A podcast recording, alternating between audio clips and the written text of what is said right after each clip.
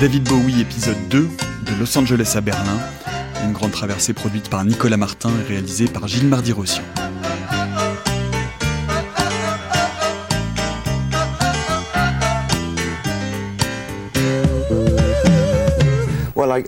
Je suis parti à Los Angeles, j'y ai passé quelques années.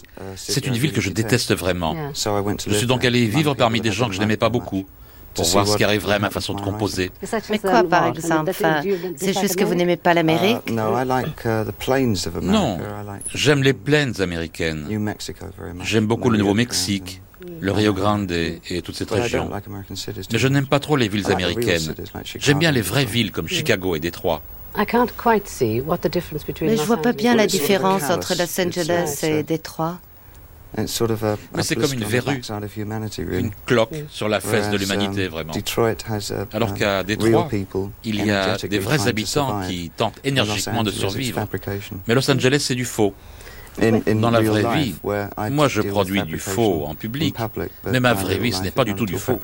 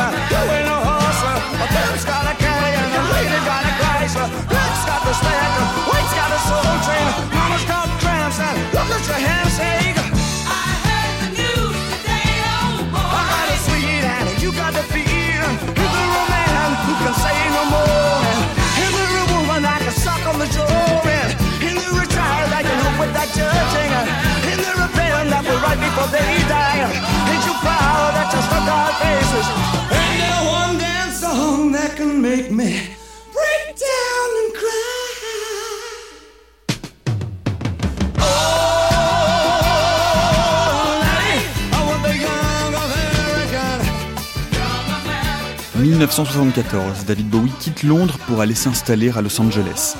Après l'album hybride Diamond Dogs qui marque la fin du glam, David Bowie veut renouer avec la soul et la musique afro-américaine auxquelles il est tant attaché et dans lesquelles il s'immerge aux États-Unis des Temptations au Jackson 5 en passant par Marvin Gaye. Cette immersion américaine lui donnera son premier vrai succès outre-Atlantique et marquera le début de sa gloire internationale avec l'album Young Americans. Oui, Young Americans, qui a une histoire un petit peu fragmentée parce qu'en fait l'album sort en 75 après plusieurs sessions différentes et la, la tracklist de l'album a beaucoup changé. Mathieu Thibault, musicologue. Alors notamment on devait avoir euh, John I'm Only Dancing Again, la version euh, disco qui est sortie en single plus tard en 79 de John I'm Only Dancing qui était un succès glam et qui montrait à quel point Bowie avait intégré les influences de James Brown. Euh, c'est une longue chanson de 6 ou 7 minutes qui n'a pas de couplet ou de refrain mais qui adopte la structure à la Sex Machine ou Superbad, c'est-à-dire un thème entrecoupé de breaks. Et ça, c'est une structure funk, c'est pas une structure pop, c'est vraiment une structure qui montre l'influence du, funk de euh, James Brown.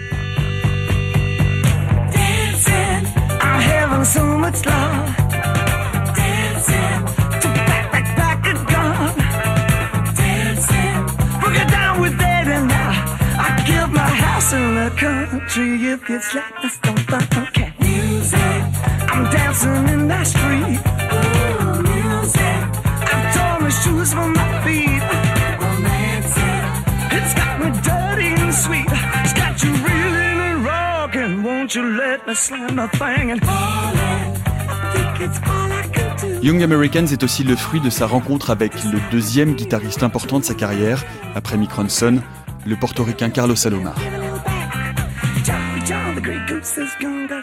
Bowie compose plus en termes de suite d'accords dans, cet album, mais compose en termes de groove. Et donc, il a d'autant plus besoin d'un groupe compétent, d'un groupe capable de jouer quelque chose qui groove, qui fait danser. Le groove, c'est le caractère dansant d'une musique pop. Donc, pour que ça fonctionne, il faut qu'il y ait une polyrythmie, il faut qu'il y, ait plusieurs rythmes qui se superposent, qui se complètent, de manière à donner au corps envie de bouger.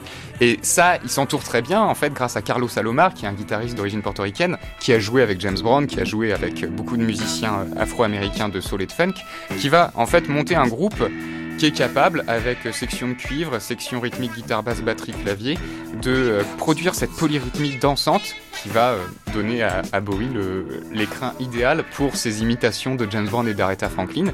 Et donc il va changer de voix aussi.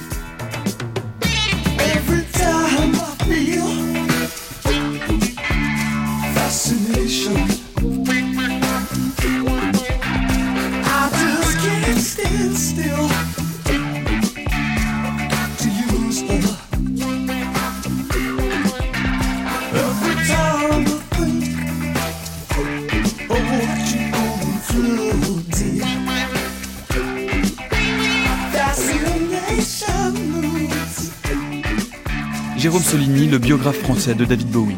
Carlos, qui a été très fort, c'est qu'il est rentré à un moment effectivement où il rentre pour faire ce qu'il sait faire, et puis finalement, ce qu'il sait faire va être mis au service d'une musique qui n'est pas du tout la leur. Quoi.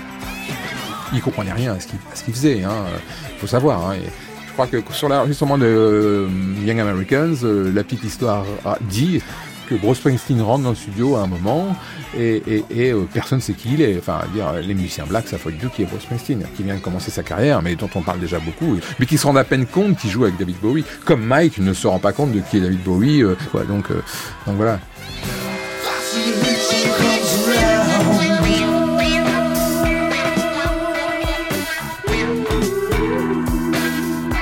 Ça un, ce qu'on appelle un crossover, c'est-à-dire un, métissage qui est assez inédit. Alors lui, il parle de Plastic Soul, ayant bien conscience que euh, bah, c'est quand même Bowie, c'est un artiste pop anglais, blanc, qui fait de la musique euh, jouée euh, plutôt par, par des Afro-Américains aux États-Unis, donc. Mais quand même, ça témoigne d'un sens de synthèse qui est assez inédit et qui finalement est assez unique puisque, euh, en tout cas, ça peut expliquer le succès de Fame, qui est une musique à la fois trop mécanique pour être du pur funk afro-américain, mais trop funky pour être de la pop anglaise. ça peut expliquer son côté euh, novateur et frais qui va euh, avoir le succès qu'il a eu donc en, en single en 75.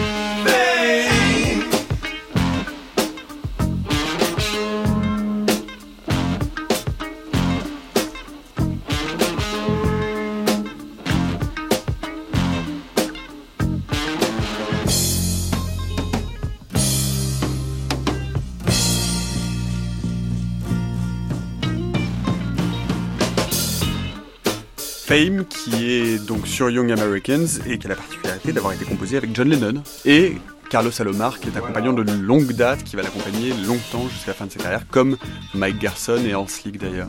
Alors, il se trouve que euh, sur la tournée euh, Diamond Dogs, qui devient le Soul Tour après, en deuxième partie de, l'année, à partir de l'automne, il appelle ça le Soul Tour parce qu'ils enlèvent tous les décors. Les décors coûtent trop cher, ça devient ingérable, il en a marre. Il y a de plus en plus de musique euh, soul dans la tournée. Et il se trouve que sur cette tournée, il reprend un vieux titre des années 60 qui s'appelle Foot Stamping, et c'est une version un peu funky voilà, de la chanson, plus rapide, etc., et sur laquelle euh, Carlos Salomar joue un riff de guitare, qui sera celui de Fame, ralenti. Eric Dahan, journaliste et ami de David Bowie. Donc en fait, ils étaient en studio à, New York et, Carlos Salomar, donc, euh, comme n'importe quel musicien, quand il, euh, voilà, il se chauffe les doigts, il essaye, il fait le son, il joue ce riff, voilà, euh, de foot stamping.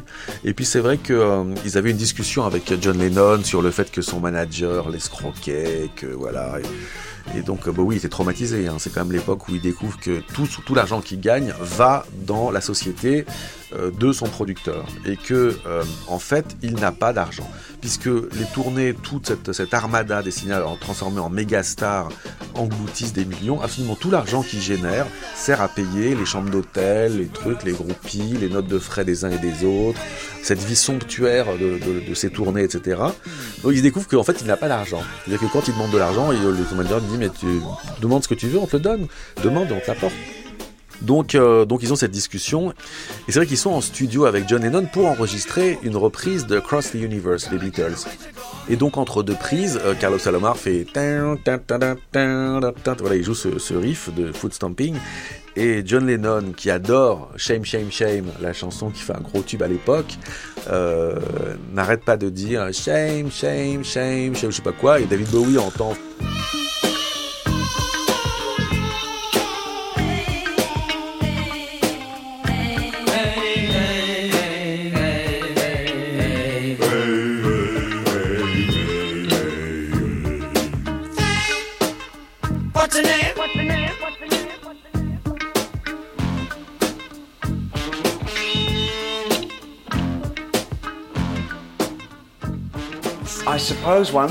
Ce qui me semble intéressant, et uh, Fame a vu le jour à cause de cela, c'est que John et moi avons passé tellement de temps à parler des impresarios. Tous deux, nous détestions les impresarios avec virulence. Je venais de vivre une rupture catastrophique et une grande prise de conscience de ce que signifiaient les impresarios. Et grosso modo, ça avait été la même chose pour John quelques années uh, auparavant. Je crois qu'une grande partie de ce que nous ressentions au sujet des impresarios est ressorti dans Fame, même si apparemment ce n'était que la célébrité pour elle-même. Mais bon, c'est peut-être la forme, mais le fond, c'était vraiment une hostilité profonde à ce que signifiait devenir célèbre. Mais comme je le dis, si ça te plaît pas, tu t'en vas, vraiment. Et alors donc cette chanson Fame, là où je veux en venir, c'est que certes, elle est co-composée, mais enfin, elle, euh, elle vient aussi beaucoup de Carlos Salomar, qui se retrouve tout seul en studio avec une seule directive de Bowie, c'est de faire une chanson avec euh, ses rythmiques funky habituelles. Il agit en fait comme le fait Miles Davis par exemple à la même époque en directeur artistique. C'est-à-dire que à partir de Young Americans, et ce sera vrai après tout au long de sa carrière globalement, quand il a confiance, il va laisser faire ses musiciens pour construire quelque chose qui leur est propre. Ça sera notamment vrai avec le trio rythmique Carlos Salomar, euh, Denis Davis et George Murray, qui est le trio euh, afro-américain qui va jouer jusqu'en 80 sur euh, Scary Monsters.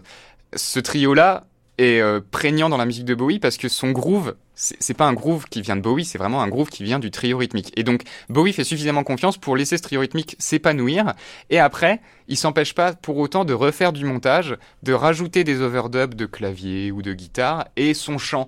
Et donc il a toujours le dernier mot, si vous voulez. Donc c'est vraiment un directeur artistique. D'ailleurs, euh, il sera parfois critiqué au cours des années 70 parce que certains euh, diront que bah, il est un petit peu vampire, c'est-à-dire il vampirise le talent des autres et il se l'approprie. This is one of the most unusual films you will ever see. The Man Who Fell to Earth is a fantastic movie about power, space, time, love, and a visitor.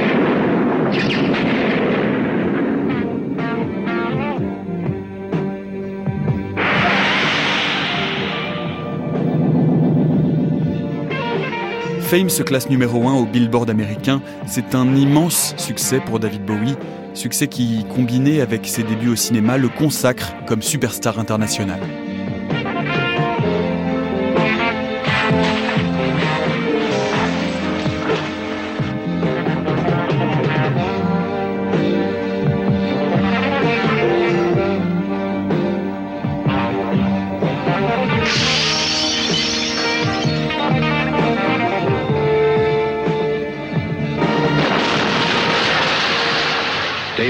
Stars in The Man Who Fell to Earth.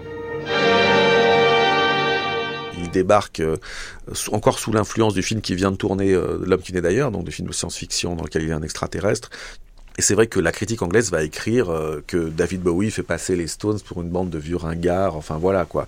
Il incarne à ce moment-là une sorte de modernité absolue. Il ne faut pas oublier qu'on est l'année des Eagles et de tous ces groupes euh, à cheveux longs et, et barbe, etc. Et lui arrive en euh, voilà en sorte de crooner des années 30, robotique, avec un mélange d'éléments modernistes d'éléments rétro.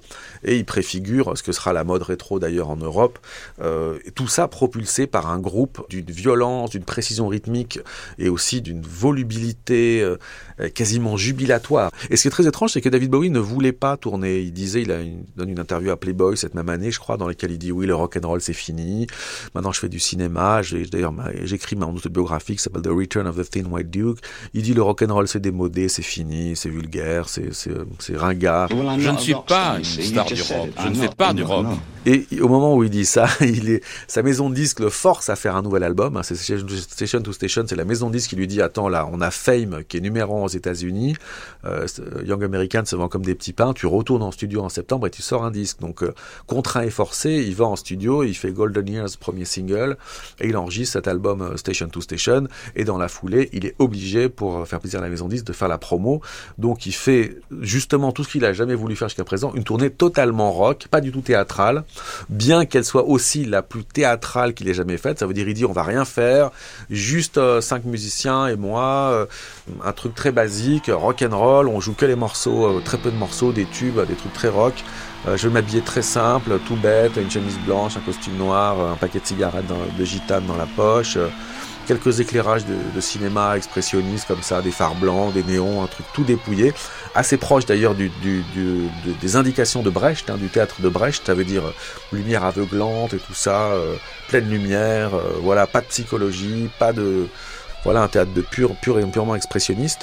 Et bizarrement, cette, cette, une fois de plus, c'est le génie de David Bowie. Quand il décide de faire euh, le plus simple, le plus dépouillé, etc., ça devient le plus théâtral, le plus fascinant, à tel point que euh, le public est encore plus fou, enfin je veux dire encore plus retourné par ses concerts que celui de Ziggy Stardust. Ça veut dire qu'on sort de là en se disant mais mon Dieu, mais on n'a jamais rien vu d'aussi moderne, d'aussi euh, sidérant, d'aussi puissant, d'aussi sexuel, d'aussi violent, d'aussi troublant.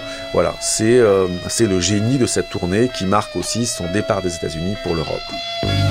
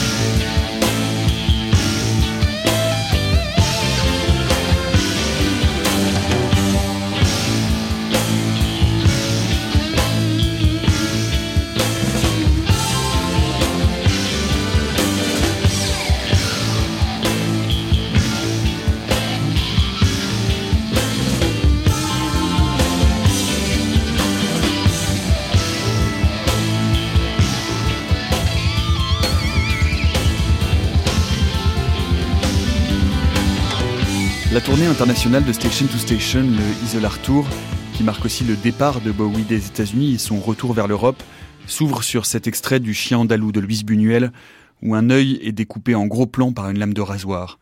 Esthétiquement, c'est un choc, mais c'est surtout la période où Bowie s'enfonce dans la drogue. Tout à coup, Station to Station, qui est quand même un disque hanté par euh, sa consommation exponentielle de cocaïne, son fleur total avec la, folie. Euh, il a des hallucinations au bord de la piscine. Il pense que la, la, bête de l'apocalypse est tapie dans la, sa piscine de Bel Air en Californie. Il est tellement au bout du rouleau et fou allié que les, gens ont même peur de, traîner avec lui. Il y a comme ça un, disque qui est composé dans, une situation psychologique très grave quand même, hein, même physique. Hein, je dirais, il aurait pu mourir d'arrêt cardiaque, hein, vu qu'il dormait pas pendant 5-6 jours d'affilée et qu'il prenait une consommation hallucinante de cocaïne, il ne mangeait pas, il buvait du lait, il mangeait des poivrons. Sa diète était catastrophique. et donc c'est vrai que c'est un disque qui a été fait dans, la folie, dans une situation en tout cas de grande, grande fragilité émotionnelle et psychique. Et la façon dont il chante sur ce disque d'ailleurs, et alors pour le coup là, mais tellement expressionniste, c'est Dracula quoi. Enfin je veux dire, le début de Station to Station, c'est tellement caricatural que ça met mal à l'aise. Enfin on se dit mais qu'est-ce que c'est quoi?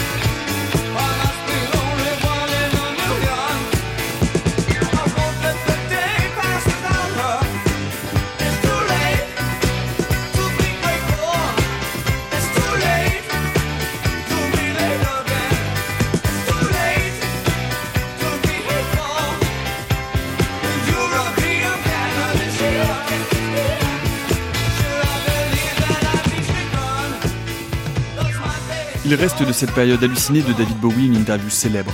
Cracked Actor, il est filmé dans une voiture habillé tout en noir avec un chapeau et une bouteille de lait à la main. Son visage est émacié par sa consommation excessive de cocaïne et les propos qu'il tient flirtent avec le délire. Il y a, une mouche qui flotte dans mon lait. Il y a un corps étranger là. Et, il a beaucoup de lait. C'est comme ça que je me suis senti un corps étranger. Et je ne pouvais pas m'empêcher de tout boire. J'ai haï ça quand je suis venu ici. Je pouvais rien voir. Regarde, le musée de cire. Qu'est-ce qu'il fait ce musée de cire au milieu du désert? Ça va fondre, non?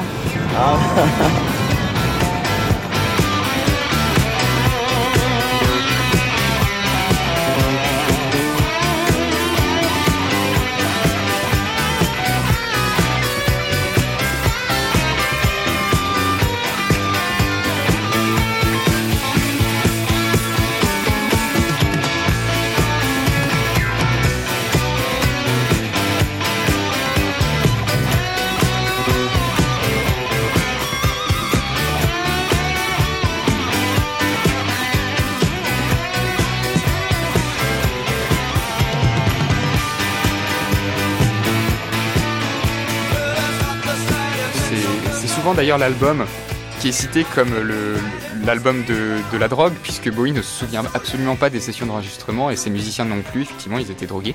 Mais il est étonnant de voir que d'un tel chaos peut naître une œuvre aussi maîtrisée. Ce petit intermède biographique qui fait qu'il s'isole complètement dans sa maison de Los Angeles, qui prend beaucoup de drogue et qui s'intéresse à Lister Crowley, au nazisme, enfin beaucoup de choses qui se mélangent du domaine de l'occulte et du fascisme, vont lui donner des idées.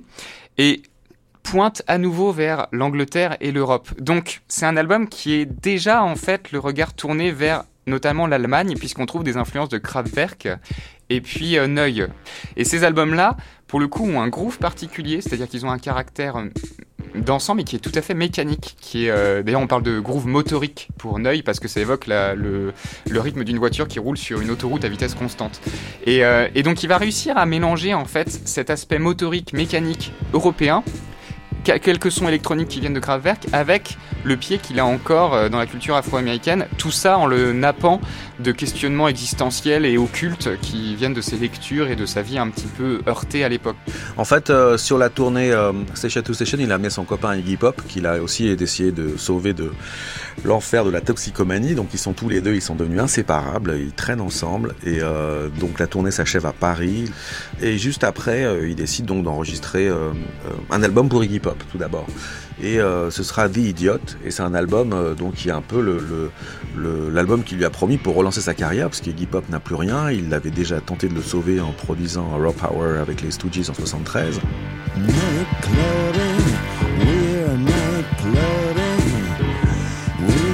what's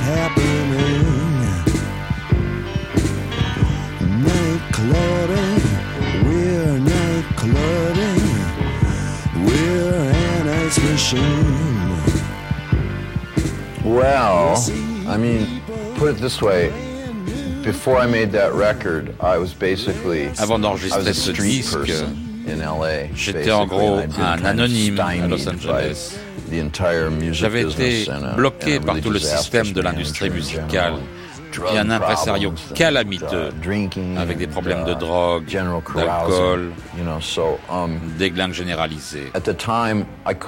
À l'époque, j'aurais pu monter un groupe de rock quelconque, un peu foireux, insipide, mais je n'en avais pas envie. Et c'est vraiment à point nommé qu'il m'a suggéré au fond deux choses. Tire-toi de Los Angeles. Ça, c'était super. Et uh, faisons un album ensemble, ce qui était une bonne idée. Et s'il n'était pas venu avec cette proposition, je ne serais probablement pas en train de vous parler. Iggy Pop qui est l'un des deux héros américains de David Bowie, euh, avec Lou Reed. Hein. N'oublions pas qu'il a aussi produit le Transformer de Lou Reed en 72, donc euh, qui lui a offert son seul hit radio de tous les temps, Walk on the Wild Side. Donc, et puis euh, donc il amène Iggy Pop avec lui en tournée. Ils arrivent à Paris, donc enfin la tournée s'achève à Paris. Et puis et puis donc ils vont entrer au château d'Hérouville en, en, été pour enregistrer The Idiot. Ce qui s'est passé, c'est que bon moi je travaillais au studio, mais Brigitte, la secrétaire reçoit un coup de fil de David Bowie qui lui dit voilà, nous sommes au Plaza Athénée euh, et nous sommes assiégés par les journalistes qui, nous embêtent. Nous devions faire une émission de télévision. Euh, on, veut partir. Est-ce que vous pourriez nous accueillir au château sous le plus total incognito euh, Laurent Thibault est le nouveau directeur du studio d'Hérouville, un double studio installé dans un ancien relais de poste à moins d'une heure de Paris, où David Bowie avait déjà enregistré l'album Pin-Ups en 1973. Et à 3 heures du matin, je, vois arriver euh, avec une petite veste euh, à carreaux anglaise, etc., et une casquette. Euh, donc David est suivi d'un garçon blond, et David fait le tour du studio en faisant la roue. enfin, il en fait au moins deux, quoi. Comme ça. Et j'étais pas sûr, moi, que ce soit lui, quoi. Parce que David, dans la vie, ne ressemble pas du tout à Bowie. c'est David. Et le garçon blond, c'est Iggy Pop. C'était Iggy, mais et donc euh, qui avait les cheveux assez courts à l'époque. Et là, David lui lui dit, euh, c'est le plus grand studio de rock and roll du monde. Alors là, c'est un cèdre. Alors il y avait des cèdres, par contre, il y en avait plus, mais ils sont morts. Après quelques jours de repos, David Bowie et Iggy Pop vont donc réserver le studio d'Hérouville pour y enregistrer The Idiot. Ils s'y installeront et y vivront pendant deux mois, en mai-juin 76.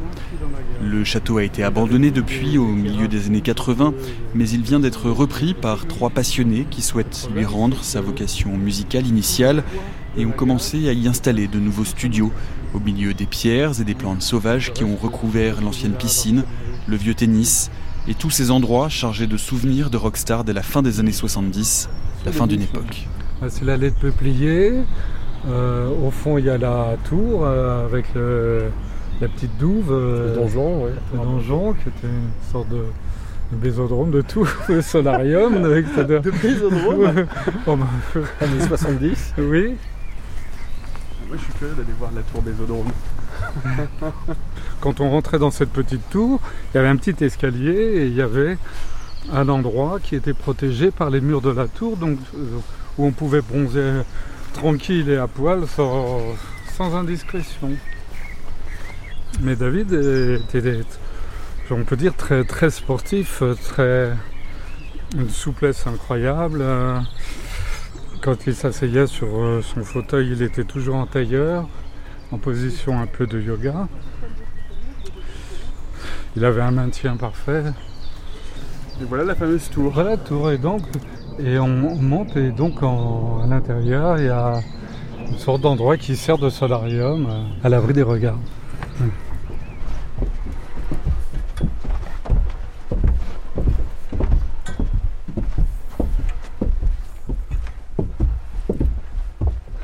Là tu vas voir du changement. Ah oui en effet oui. T'as tout cassé. C'est ici que vous avez enregistré, euh, que vous avez fait The c'est dans ce studio-là? Oui, c'est dans ce studio, mais il n'y en avait pas d'autres. Quand j'ai commencé à travailler avec David, David m'a dit, il faut que je te prévienne. À partir du moment où tu travailles avec moi, ou pour moi, tout ce que tu vas dire, tout ce que tu vas faire, la note de musique que tu vas jouer, ou n'importe quoi, ça m'appartient, et donc c'est pour moi. Évidemment, moi j'étais ravi. Et ça s'est passé, c'est vrai comme ça. Sauf que quand on dit quelque chose, mais qu'on fait une note et tout ça, et qu'il le prend, ça devient autre chose. C'est pas du vol, c'est pas de la manipulation il transcende, il en fait autre chose. À cette époque-là, les, ingénieurs du son avaient tendance à inventer les pratiques au fur et à mesure que le disque se faisait. Voilà, c'est vrai qu'à Hérouville, beaucoup de guitares ont été enregistrées dans le fameux escalier euh, euh, parce que la reverb était vachement bien, par exemple. Mais sur l'enregistrement de, de Lodger, il y a aussi des morceaux qui ont été enregistrés avec la reverb dans le couloir ou dans l'ascenseur et tout pour essayer de faire des effets et tout. Donc, euh, ces types-là défrichaient. Aujourd'hui, on peut tout faire avec des, avec des, machines, des plugins, on peut tout faire. Mais à cette époque-là, il fallait tout inventer. David Bowie et Iggy Pop commencent donc l'enregistrement de The Idiot dans le grand studio George Sand d'Hérouville. Laurent Thibault, qui est bassiste et a joué notamment dans le groupe de jazz rock Magma, commence les sessions, mais à la console, en tant qu'ingénieur du son, jusqu'à ce que... Et donc il travaillait, puis à un moment il me faisait record, alors il faisait répétition, répétition. Et puis, ok, record. Donc moi j'avais le temps à peu près de faire un son et on enregistrait. Et on avait couché comme ça des trucs. Et, deux jours plus tard, on est en train de travailler dessus, où il fait plus ou moins des guitares, de... il s'arrête et il me dit, bon, t'as besoin de combien de temps pour foutre une basse là-dessus? Sur un morceau qui à l'époque s'appelait Borderline. China Girl, euh, qui va devenir China Girl. Qui va devenir euh, China Girl, ça, il savait pas. Sur Let's Dance. Allez, une heure et demie. Et il s'en va. Et donc, euh, je cherche la grille, tu vois, parce qu'en fait, moi, j'avais enregistré le truc. Et ce qui est drôle, c'est que je retrouve des plans, tu vois, comme ça, de sa façon de composer. Parce que souvent, les morceaux ont la même grille, mais placés complètement différemment, avec un écart. Et du coup, je lui fais la basse. Et David revient, il écoute mon truc, une fois, on réécoute, deux fois, trois fois, et puis il me dit, juste à cet endroit, je voudrais là que tu fasses juste doum doum doum doum doum doum. Donc sur, je crois, quatre mesures, pas plus, je fais ce qu'il me demande. Et on passe à autre chose. Moi, je pensais même pas qu'il garderait mes, mes basques.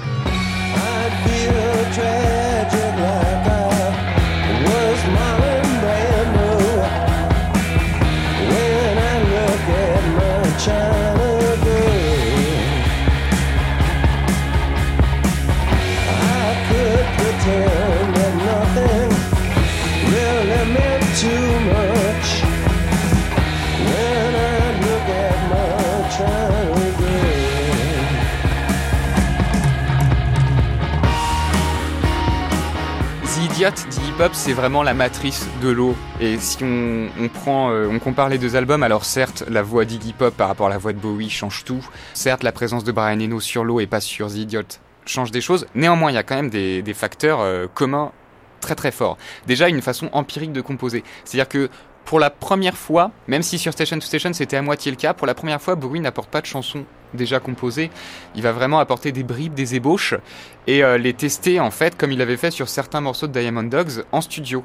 Donc littéralement en expérimentant avec les instruments, avec les, musiciens locaux, et puis avec les idées d'Iggy Pop. Donc les chansons vont se construire au fur et à mesure par ajouts successifs. C'est pour ça qu'on a des chansons qui parfois évoqueraient des structures pop, mais on n'a jamais vraiment une structure purement couplet-refrain. Par ailleurs, on a aussi des, chansons euh, complètement expérimentales, notamment euh, la dernière euh, Mass Production, qui est vraiment un, paysage. Un paysage, alors très noir, très sombre, avec une boucle lancinante qui, passe tout le long du morceau. Donc c'est à, la fois minimaliste et répétitif, et en même temps, ça n'oublie pas un certain sens de l'émotion théâtrale propre à Bowie, même si c'est Iggy Pop qui, qui chante. Et ça, tous ces éléments que je viens de décrire, on les retrouve dans l'eau.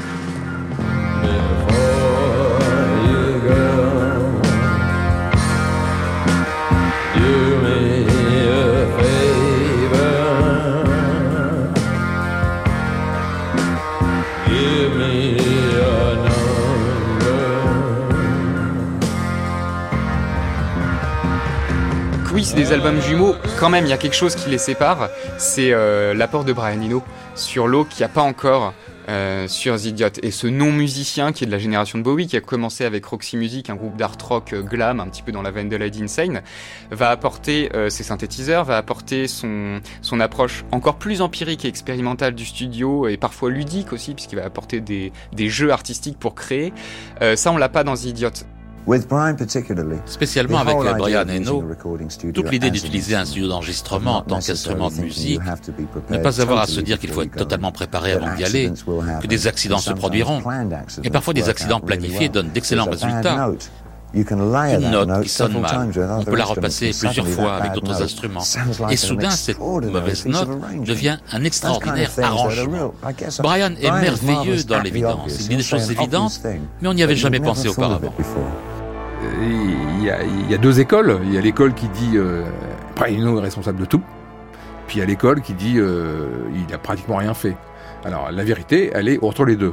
C'est-à-dire que bien sûr c'est ni l'un ni l'autre, mais c'est entre les deux. Il faut quand même savoir que tous les gens qui disent par exemple on, adore la période Brian Eno, euh, comme dit Tony Visconti, il n'y a pas écrit que c'est produit par lui quand même. Sur ces trois disques-là, donc Low Heroes Lodger, il y a écrit produit par David Bowie et Tony Visconti.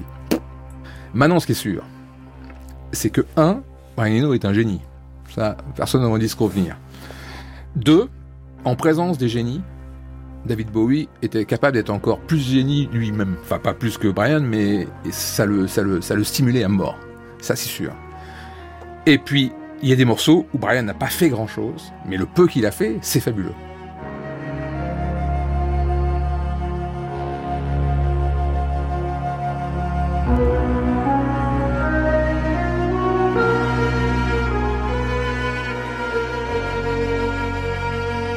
David Bowie et Iggy Pop terminent The Idiot avec Laurent Thibault en Allemagne dans un studio de Munich. Lorsque Bowie revient à Hérouville au mois de septembre 1976, c'est avec deux personnes en plus dans ses valises. Tony Visconti, son vieux complice qui revient à la production, et Brian Eno qui marque l'entrée de plein pied de Bowie dans une irrépressible envie d'expérimentation.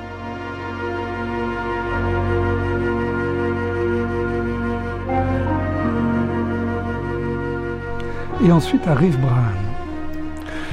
Et Brian, c'est un garçon qui parle pas beaucoup, très, très poli, très gentil,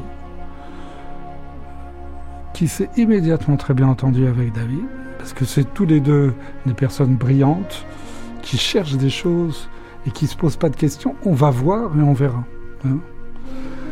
et qui cherchent pas à imposer quoi que ce soit.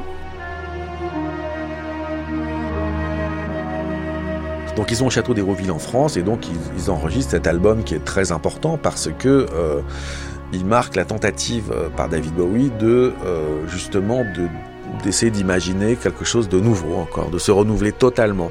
Déjà la face A est très bizarre, c'est des morceaux très courts, les morceaux ont l'air de commencer directement sans introduction, enfin le démarrage est assez abrupt, ils sont chantés au bout d'une minute et demie, deux minutes, trois minutes maximum, le style paraît assez minimaliste, assez naïf. Hein. Et puis sur la face B, tout à coup, tout le contraire, des morceaux purement instrumentaux, assez longs, assez lents, euh, assez originaux, qu'il est sous influence de, Steve Reich et Philip Glass, hein, dont il a vu les concerts dès 70 à Londres. Euh, il invente un langage nouveau pour chanter quelques mots sur Warzawa, euh, influencé par Varsovie.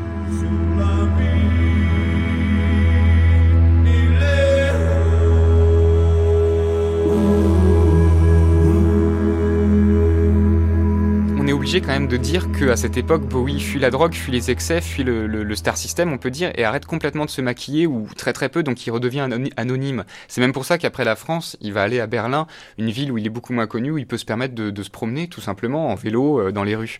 Et il ira avec Iggy Pop qui lui aussi essaye de fuir les excès. Donc il y a quelque chose de, de nouveau aussi chez Bowie, c'est que pour la première fois en fait, ce fameux euh, succès de superstar qu'il a tant convoité, bah, il le rejette. Il le rejette à la fois dans la vie, mais aussi artistiquement, c'est-à-dire qu'il va s'autoriser clairement à créer un album qui n'est pas fait pour vendre. Et clairement, là, il a aucune envie commerciale dans cet album. Alors qu'auparavant, toujours en filigrane, on a cette envie de plaire. Au départ en Angleterre avec le glam, puis aux États-Unis avec euh, cette soul de plastique. Cette fois, l'envie est d'expérimenter, de aussi de se faire plaisir quelque part en studio avec Brian Eno, c'est-à-dire de, s'amuser. De clairement, il y a un côté ludique hein, dans les expérimentations de Bowie et Eno, et puis de créer une musique que lui-même n'a pas vraiment entendu et qui est en fait le fruit de ses nouvelles influences. Et puis les influences, bah, c'est clairement l'influence de la musique euh, électronique, au sens large, parce qu'on a même des musiques euh, contemporaines, Steve Reich par exemple. Et évidemment le krautrock de Kraftwerk, Neut, Tangerine Dream, Kahn, Klaus Schulz, toutes ces choses qui vont vraiment donner envie à Bowie d'utiliser le studio comme un instrument de composition. around, uh, Autour de 1975-1976, après avoir usé des produits les plus élaborés ou des laboratoires pharmaceutiques suisses, je me suis dit que je devais absolument aller séjourner dans un autre pays, un autre temps, un autre lieu, pour un moment. Je suis donc parti à Berlin pour arrêter la drogue. Manque de chance, c'est ma marque de fabrique. J'ai choisi la plaque tournante de l'héroïne en Europe, mais je ne m'en étais pas aperçu à l'époque. Um, Et en musique, ce qui se passait en Angleterre, c'était pas tout à fait ce qui se passait en Allemagne. Tout aussi fortement en Allemagne à l'époque, c'était l'émergence de la musique électronique à pleine puissance. Les Allemands avaient découvert leur groupe culte, Kraftwerk. Kraftwerk et le Krautrock. Cette approche de la musique était pratiquement tout ce que j'écoutais à l'époque, avec la musique soul. Et bien sûr, les deux se sont rejoints. Je me souviens de Brian Eno se dans ma chambre. Il va me haïr pour avoir raconté ça. Il s'est rué dans ma chambre avec un 45 tours à la main en disant J'ai entendu le futur. Je lui bah, fais écouter alors. Et c'était Giorgio Moroder sur le morceau de Donna Summer. Oh, Brian. Oh, that was so funny. C'était tellement drôle. Je dis, t'es sérieux? Yes, listen, ouais. Écoute ça, ces deux jeux de percussion, cette voix noire, c'est fantastique. C'était la chose la plus drôle que quelqu'un a jamais dit. Je viens d'entendre um, le futur. Et en fait, il avait raison. Mais Brian a toujours raison. Et cette musique des années 70 a certainement marqué une étape dans ma production.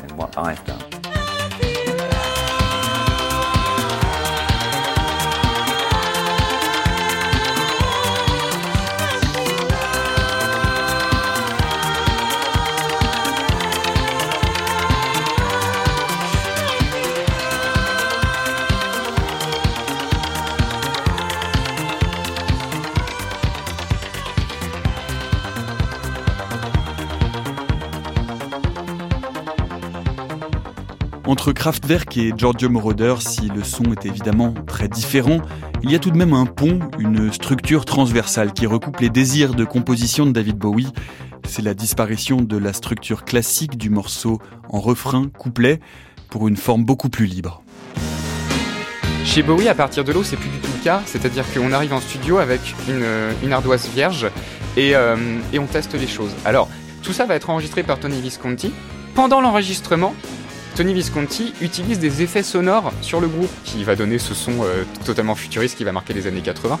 Mais ça, ça se faisait pas à l'époque. Si on ajoutait des effets, c'était en post-production. Là, on le fait dès l'enregistrement. Ça veut dire que si on n'aime pas l'effet, si après coup on n'a plus envie d'entendre l'effet, ben on peut pas l'enlever, puisqu'il a été enregistré comme tel. Et ça c'est important parce que du coup dès le début on a des effets qui vont marquer l'ambiance d'une chanson.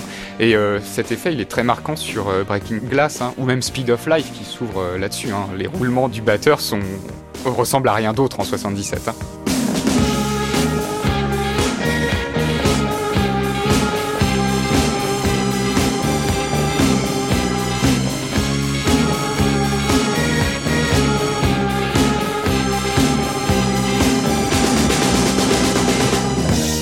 Donc c'est un disque extrêmement étonnant. Le titre original c'est euh, New Music Night and Day.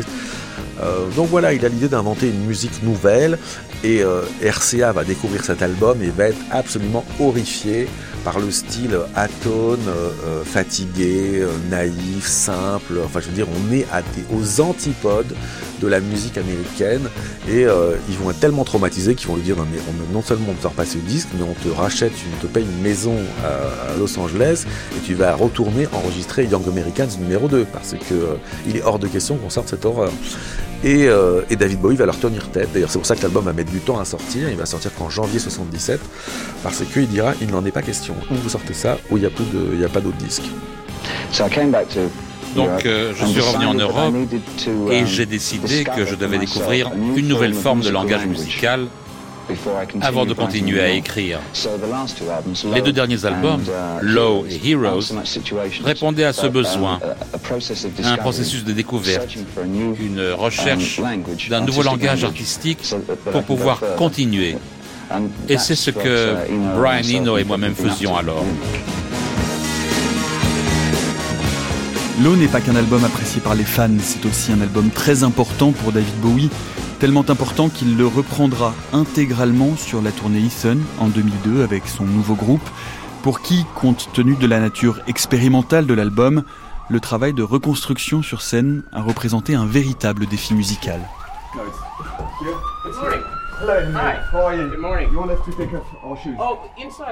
Rencontre à New York avec Mark Platy, directeur musical sur cette tournée dans son studio de l'East Village, niché entre la première avenue et l'avenue A. Pour cette tournée, il s'est dit, bon, je voudrais qu'on joue l'ensemble de l'album Heathen, et puis je voudrais qu'on joue l'ensemble de l'album Low. Est-ce possible? Moi j'ai dit, uh, oh bah oui, pourquoi pas? Sans trop savoir comment uh, j'allais m'y prendre. Low, c'est pas un album tout à fait ordinaire. C'est pas le genre de choses que l'on peut jouer en concert facilement. C'est pas comme uh, Aladdin Sane, c'est pas pareil. Low, c'est un concept différent. Il y a beaucoup de sons différents. Et sur la phase 2, il y a beaucoup d'électronique. Et faire ça en concert, c'est pas gagné. Mais charge à moi de faire en sorte que ça marche. Mark Platy on guitar. And those clothes, my dear, they're fantastic. Look at those colors, will you? Absolutely gorgeous. Aren't they lovely? Gaylan Dorsey on guitar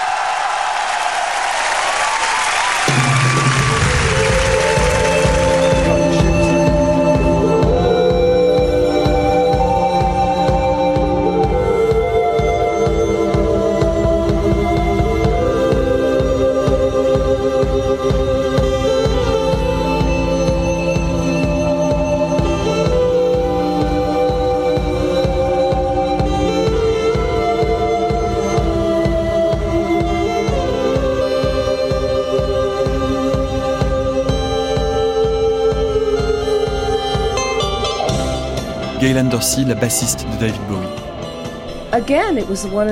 Oui, là encore, c'était euh, comme d'aller à l'école, une masterclass. Allez, aujourd'hui, on va disséquer l'album euh, Low et on va le recréer très fidèlement, vraiment. Je sais que Mark Platy a trouvé euh, toutes les bandes master de l'album original. Comme ça, il entendait exactement ce qui se passait sur chaque piste. Ce qui était très sympa, comme il y avait beaucoup de musiciens dans le studio, on voulait essayer de jouer la plupart des morceaux en live autant que possible, parce qu'il y a toujours quelque chose qui va se passer avec l'ordinateur ou le magnéto qu'on utilisait. Il y avait par exemple quelqu'un qui se mettait au clavier alors que d'habitude il n'en jouait pas. Chacun s'était vu attribuer un morceau précis, même s'il devait changer d'instrument. Et tout ça pour recréer les sons et l'ambiance de Low. Ça, c'était super, c'était passionnant et les répétitions étaient fantastiques.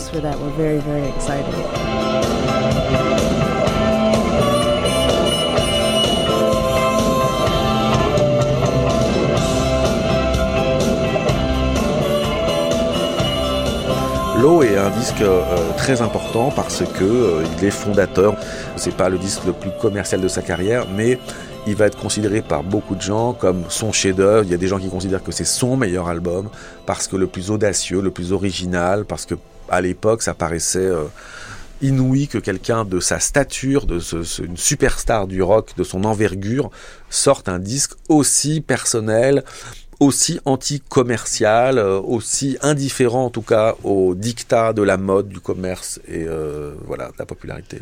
Donc euh, c'est un disque quand même qui va être influent et qui va lui permettre dans la foulée d'enregistrer Heroes, qui lui pour le coup va être extrêmement fédérateur parce que autant Low a un côté un peu introverti, un peu voilà un peu timide, autant Heroes est totalement expressionniste totalement euh, violent, brutal, euh, cru, euh, et, va, va être un peu une sorte de, négatif surpuissant de l'eau.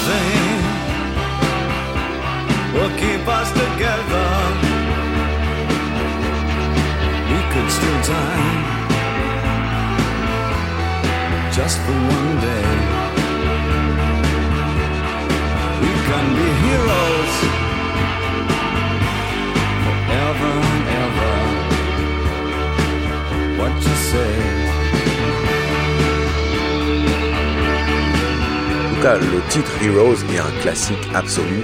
Euh, évidemment, c'est un titre absolument génial, monumental. C'est sûrement l'une des cinq plus grandes chansons de, David Bowie de ce point de vue-là. Ça commence comme euh, comme Waiting for My Man. Ils sont au piano avec Brian Eno, en fait, puis euh, ils tapent des suites d'accords exactement comme Waiting for My Man. Hein. C'est genre à la croche, dans, dans, dans, dans, voilà. Et puis euh, ça commence comme ça. Il n'y a pas de texte, il n'y a rien. Puis il voit, il voit Tony Visconti qui a une petite aventure extra-conjugale avec Antonia Mas, la, choriste noire du, groupe. Il les voit au pied du mur de Berlin parce que le studio Hansaton euh, à Berlin est juste en face du mur et donc il y a un mirador avec des mitraillettes. Donc pendant qu'ils sont dans la console de mixage, comme par la fenêtre, ils voient euh, les, gens avec les, les, mitraillettes pointées sur eux. Donc ils voient, ils voient Tony Visconti et Anthony Hamas sur un banc en face des Miradors en train de se rouler des, pelles, en train de se faire des, bisous. Tout à coup, ça devient dans l'imagination enflammée de David Bowie, ça devient une, profession de foi, de la, je sais pas quoi, l'amour plus fort que la guerre. Euh, voilà, il dit, on s'embrassait au pied du mur et les, fusils, et les, pistolets, et les balles sifflaient au-dessus de nos têtes l'amour, euh, l'amour, l'amour sous les miradors, quoi. Ça devient une chose apocalyptique.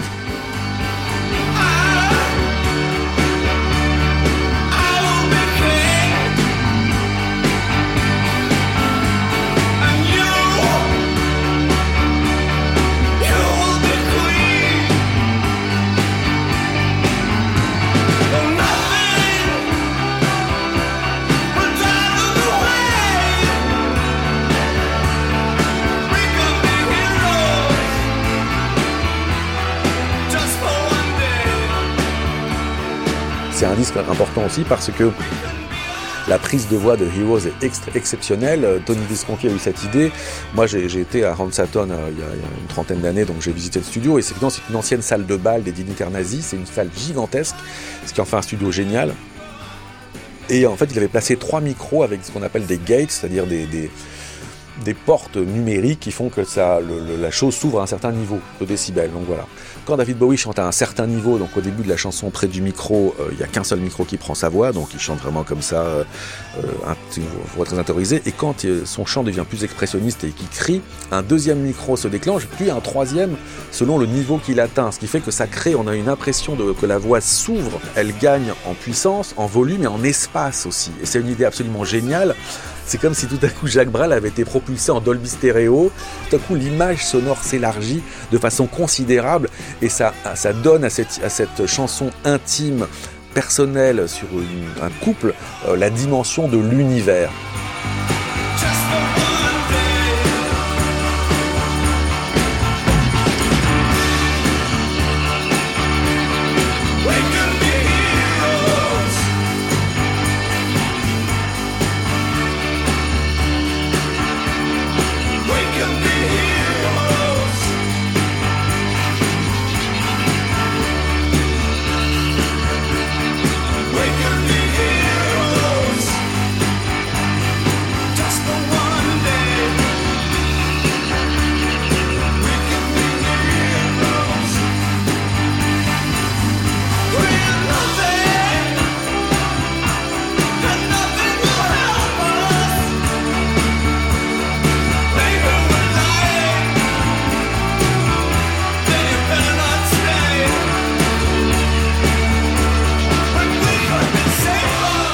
Album de Lodger, où, on sent dans Lodger une volonté peut-être de renouer un peu plus avec la chanson, avec le morceau, avec une certaine forme de classicisme, mais tout en ayant apparemment digéré, hérité toutes ces, euh, séances d'expérimentation avec Brian Eno.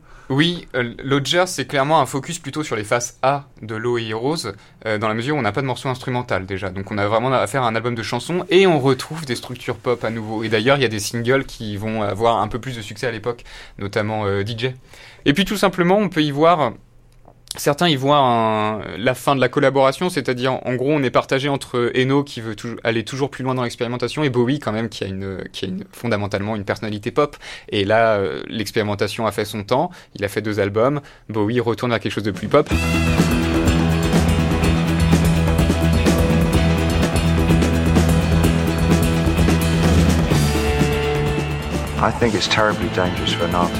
Je crois qu'il est très dangereux pour un artiste de répondre aux attentes des autres. Je crois que c'est là qu'il produit ses œuvres les pires. Et je dirais aussi que si vous vous sentez en sécurité dans le domaine où vous travaillez, c'est que vous n'êtes pas dans le bon domaine. Allez toujours là où l'eau est un peu trop profonde pour vous, au-delà de votre zone de sécurité. Et quand vous sentez que vos orteils ne touchent pas tout à fait le fond, vous êtes quasiment au bon endroit pour faire quelque chose d'intéressant.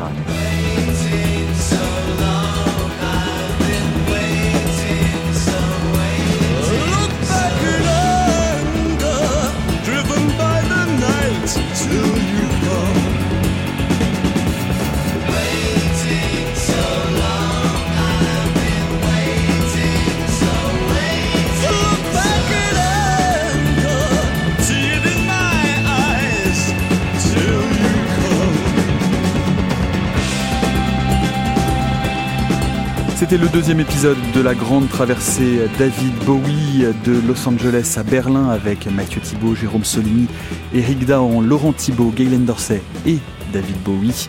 Traduction FDR, Xavier Combe et Michel Zlotowski. Prise de son Tanguy Le Corneau, Benoît Gaspard et Alain Joubert. Mixage Pascal Bénard, une grande traversée produite par Nicolas Martin et réalisée comme chaque jour par Gilles Mardi-Rossian.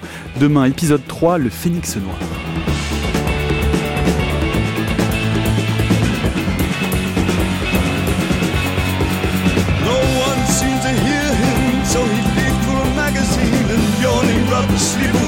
very sane he seemed.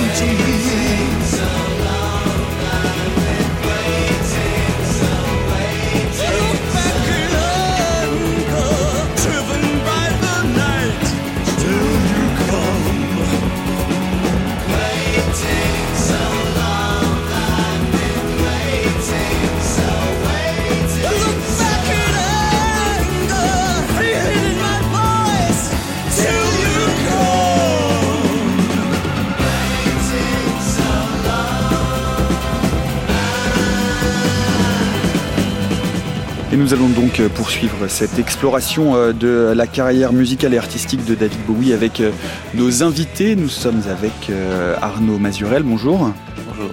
Arnaud Mazurel, euh, du euh, leader du groupe Son of, euh, ex Jack the Ripper. Vous allez interpréter quelques morceaux de votre répertoire et de celui de David Bowie au cours de ces 45 prochaines minutes. Nous sommes également avec Philippe Poliac. Bonjour. Bonjour. Philippe Poliac, photographe officiel, l'un des photographes officiels de David Bowie. Vous avez rencontré exactement à cette période-là, en 1976, dans la période qu'on vient d'explorer dans le documentaire précédent. Nous sommes également avec Christophe Comte. Bonjour. Bonjour. Christophe Comte euh, qui a co-réalisé avec euh, Gaëtan Châtaignier un documentaire intitulé euh, Bowie, l'homme sans visage, sans CENT, ou le fantôme d'Hérouville, dont on a parlé également dans l'heure précédente. Pour rebondir sur, sur ces, ces, derniers mots de David Bowie qu'on vient d'entendre, David Bowie parle de la zone de confort, du fait que tout au long de sa carrière, il a toujours refusé de s'installer dans une quelconque zone de confort et toujours cherché cet endroit où on n'a plus pied, où on est en déséquilibre. Arnaud Mazurel, c'est quelque chose qui vous intéresse par exemple dans votre carrière musicale ou dans votre façon d'approcher la musique, de chercher cette zone de déséquilibre? C'est très intéressant ce qui, dit là parce qu'en fait on a toujours l'impression que la musique exprime de la joie, mais euh, il y a une notion de la joie qui est beaucoup plus ancienne qui s'appelle la, passion. Et euh, ma mère me disait toujours, euh, la musique c'est pas forcément drôle, mais quand on est passionné, il faut penser au, calvaire du Christ et on peut être souffreteux et tout en étant transcendé. La grande différence entre les musiciens, quand on écoute pourquoi quand on se balade dans, un café-concert ou compagnie, les gens sont, ils se disent j'aime bien jouer la musique, je me sens bien. Mais c'est pas ça qui est intéressant chez les gens. Et c'est vrai qu'il faut toujours euh, chercher un moment de vérité. Peut-être la souffrance est peut-être la chose la plus la plus facile, mais c'est de se mettre dans un espèce d'état de, de, tension qui est euh, bénéfique après mais c'est quelque chose que souvent plein de musiciens euh, ont oublié. Je crois que c'est aujourd'hui ce qui est la chose qui est la plus difficile à, à chercher, c'est qu'en effet euh, le bonheur vient après, mais qu'il faut vraiment se mettre en, situation de, difficulté et toujours jouer sur des, des tempos ou, des euh, qui excèdent en fait les, capacités physiques. Et c'est à ce moment-là qu'en fait il peut y avoir une sorte de, de déclic dans un monde beaucoup d'images où on pose beaucoup, où on prend son, son confort. Et je pense que c'est quelque chose qui est oui, très très très très important quand il s'amusait en fait à changer les ces fameuses euh, stratégies obliques où quelqu'un prenait l'instrument de l'autre, euh, ou c'est John Kay qui lui avait dit une fois, euh, genre, euh, prends un violoncelle et prends, prends, ma viole et viens, viens sur scène. Il avait jamais joué de la viole, il a dit, vas-y, mets-toi. Et, et c'est en effet les moments inattendus qui sont les plus les plus véridiques, puisqu'en fait, ce qu'on cherche, le, faux dans la musique, c'est pas de jouer la fausse note, ou c'est d'être dans un moment vrai. Mais dans un monde où on est un petit peu extrêmement civilisé et compagnie, il faut toujours provoquer des, accidents ou des réactions assez, assez violentes pour permettre une forme de surprise. Quoi. Et donc, euh, quand on est en studio, il faut développer en effet des... des c'est la, la, contradiction, une sorte de méthode de la folie, quoi, mais une sorte de stratégie oblique, c'est-à-dire des stratégies pour délirer, en fait. Les stratégies obliques, c'était une sorte de jeu de, de Brian Eno qui apportait, qui donnait des instructions, en fait, notamment pendant effectivement l'enregistrement de l'eau, où, euh, où chaque musicien avait une sorte de, de schéma de, de, jeu. Vous pouvez peut-être nous en dire un mot, vous, Christophe Comte, puisque c'était effectivement l'époque également que couvrait votre documentaire sur ces stratégies obliques, comment ça se passait avec les musiciens en studio? Sans doute qu'on a exagéré euh, l'influence de ces stratégies obliques. Je pense que ce qui était intéressant, c'était le la, la, stimulation avec Brian Eno, le, le, le, jeu de cartes des stratégies obliques étant un artifice de tout ça, puisque d'une certaine manière, ça fait partie de ou des non-méthodes de, studio que Brian Eno avait euh, voulu euh, édicter parce que lui-même étant pas un très bon musicien, d'une certaine manière, l'apport de Brian Eno à la à la musique de Bowie et à la musique en général, c'est cette part d'imprévu, cette part de folie, effectivement. Mais je pense que ce qui est le plus intéressant, c'est effectivement, Bowie avait besoin de se stimuler à d'autres gens qui n'étaient pas eux-mêmes des grands musiciens professionnels. C'est-à-dire lui ayant toujours été une sorte d'amateur comme ça, euh, il, avait besoin de se confronter à des gens qui eux-mêmes pouvaient l'entraîner dans une forme de radicalisation de sa musique. Et, Brian Eno pour ça été assez euh, euh, pour le coup, la radicalisation a bien marché. C'était pas Brian Eno seulement, c'était aussi effectivement toute la scène euh, d'avant-garde allemande des années 70, et d'ailleurs que Brian Eno lui-même va euh, d'une certaine manière un peu euh, cornaquer en travaillant avec Cluster, avec des gens comme ça, c'est-à-dire qu'ils sont sur la même longueur d'onde, et ils ont envie chacun de, de, puiser ce que les Allemands ont amené dans, dans la musique, c'est-à-dire euh, d'une certaine façon euh, la remise en question de tous les éléments du blues euh, à travers laquelle s'était développée la pop musique depuis la fin des années 50. Les Allemands ont tout remis à plat, c'est-à-dire que ce qui, toutes les rythmiques, tout ce qui était l'utilisation des instruments, tout ça n'avait plus cours, avec l'utilisation évidemment des synthés, mais aussi de la musique concrète, de tout un tas de choses qui héritaient de la musique contemporaine. Donc là, on, eux-mêmes découvrent d'une certaine manière un autre champ musical. Et c'est ça qui est intéressant dans les albums de Bowie de la fin des années 70, c'est, la collusion entre un, héritage pop, euh, soul, etc., notamment euh, le, vraiment la, l'appartement témoin de ça, c'est Station to Station, où il y a effectivement cette collusion entre la soul music et, euh, et la musique européenne d'avant-garde à l'époque qui était représentée par les Allemands. Donc là, on est dans un laboratoire permanent qui va jusqu'à Scary Monsters d'une certaine manière, où euh, effectivement chaque morceau L'enregistrement de, de, de c'est la même chose. Chaque morceau, quasiment, est une source de remise en question, de remise à, plat de tout. Jérôme Solini disait dans le documentaire, euh, ce qui est sûr, c'est que Brian Eno est un génie et qu'au contact des génies, David Bowie, qui est fasciné par ce personnage, va essayer d'être encore plus génial que lui. Vous, vous qui l'avez euh, un peu côtoyé à, cette époque, euh, Philippe Oliac, vous diriez qu'il avait, avait cet effet de ce besoin d'entraînement, ce besoin d'être tiré par le haut par des espèces de figures tutélaire euh, Il écrivait lui-même comme une éponge. Hein, et je ne sais pas s'il devait être tiré par le haut, mais lui tirait par le haut tous ceux qui étaient autour de lui. Et comme ça a été dit tout à l'heure, effectivement, quand, par Laurent Thiebaud, quand il arrivait quelque part, il disait tout ce que je vais entendre, je vais le, me l'accaparer et le réécrire et le redisposer. Et bah oui, c'était ça, c'était une éponge. Il aspirait un petit peu partout, puis le soir, bah, il essorait, puis il voyait un petit peu ce qu'il faisait.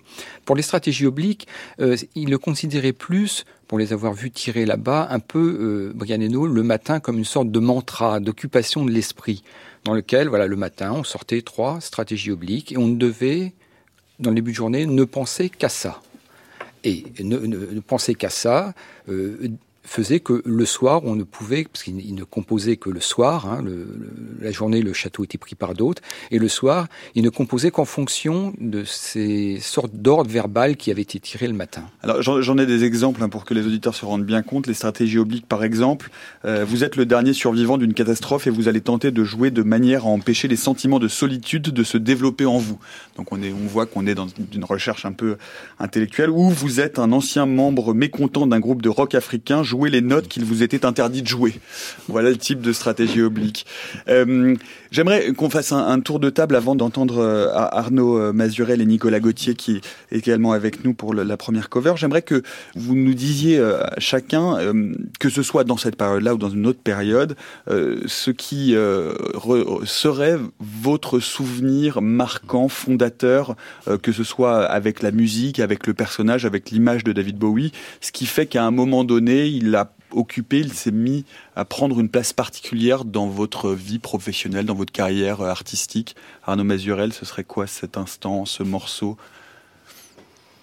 euh, je me, souviens de. Ça va être à l'époque de, TV6, je crois.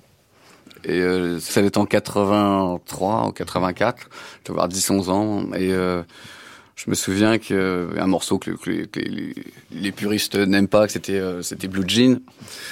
J'ai vu ce type euh, débarquer. Il pouvait hurler, et c'est ça qui m'a fasciné, c'est-à-dire qu'il y avait toujours ce côté. Euh, euh, il y avait une place pour cracher les choses avec un cœur qui répondait et euh, qui répondait, qui, encadrait, qui encadrait sa voix. Et le, fait qu'il y ait justement en fait un, un, cadrage très très fort lui permettait en fait de de, de cracher ses tripes tout en évitant le, le dégueulis.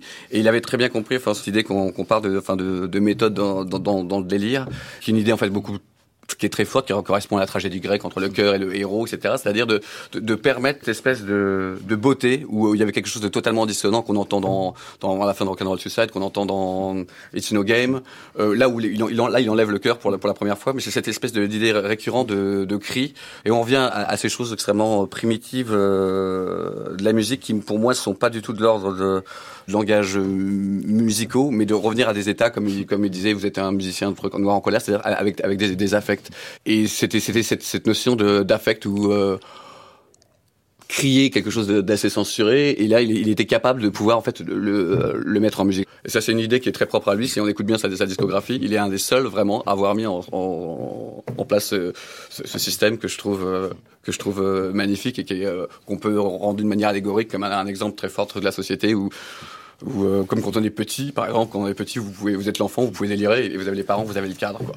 Et il y a cette espèce de, de truc qu'il a, qu'il a incarné en musique, c'est-à-dire de, de, de, introduire une espèce de folie. Et ça marche très bien quand vous avez 10 euh, choristes, et là vous pouvez faire ce, ce, ce que vous, vous, voulez. Quoi.